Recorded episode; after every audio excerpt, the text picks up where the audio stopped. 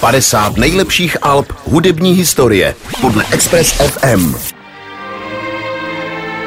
Dnes nás čeká zastávka u dalšího milníku hudební historie. Tentokrát se podíváme do roku 1975, tedy do roku, kdy se mimo jiné objevuje firma Microsoft, Sex Pistols odehrají svůj první koncert, byla založena kapela Iron Maiden, narodili se David Beckham, já nebo 50 Cent a taky skončila válka ve Větnamu.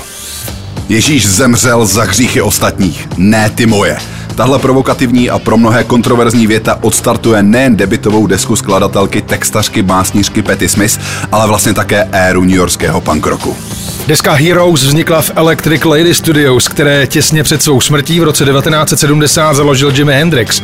Do těchto studií se vydala parta hudebníků, které si Petty Smith vybrala, a to i včetně basáka Ivana Krále, a to bez jakýchkoliv předchozích zkušeností s nahráváním, a to v srpnu roku 1975. Z desky Heroes se následně stala jedna z nejzásadnějších rokových desek v historii. Ale přitom to všechno mohlo být úplně jinak. Hned úvodu nahrávání se totiž vyměňoval producent desky. Původně Petty Smith spočítala s producentem Tomem Dowdem. Ten ale pracoval pro konkurenční label a tak se začal pohlížet po jiném.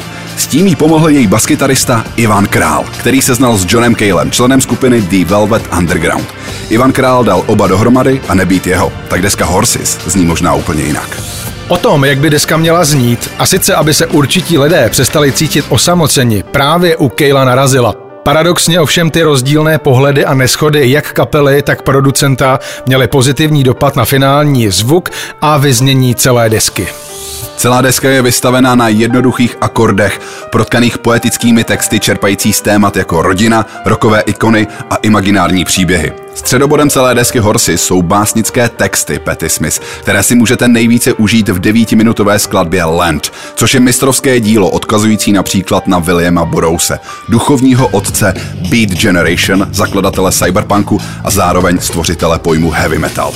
Velmi výraznou skladbou, která zároveň celou prvotinu Horses uzavírá, je Elegie a vzdává hold několika zesnulým hudebníkům nedávné rokové historie, jako je Jim Morrison, Brian Johnson a nebo Janis Joplin. Tahle nezvykle vyklidněná píseň je vystavená jen na kytaře, base a klavíru.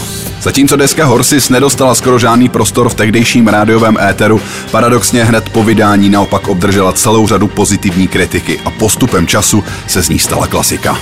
Tohle album upevnilo vliv Petty Smith na newyorskou punkrockovou scénu a mnozí jej citují jako vůbec první punkrockovou desku. Byť takhle žánrově specifická určitě není. V roce 2009 se dokonce dostala do knihy amerického kongresu jako kulturně a historicky významné dílo.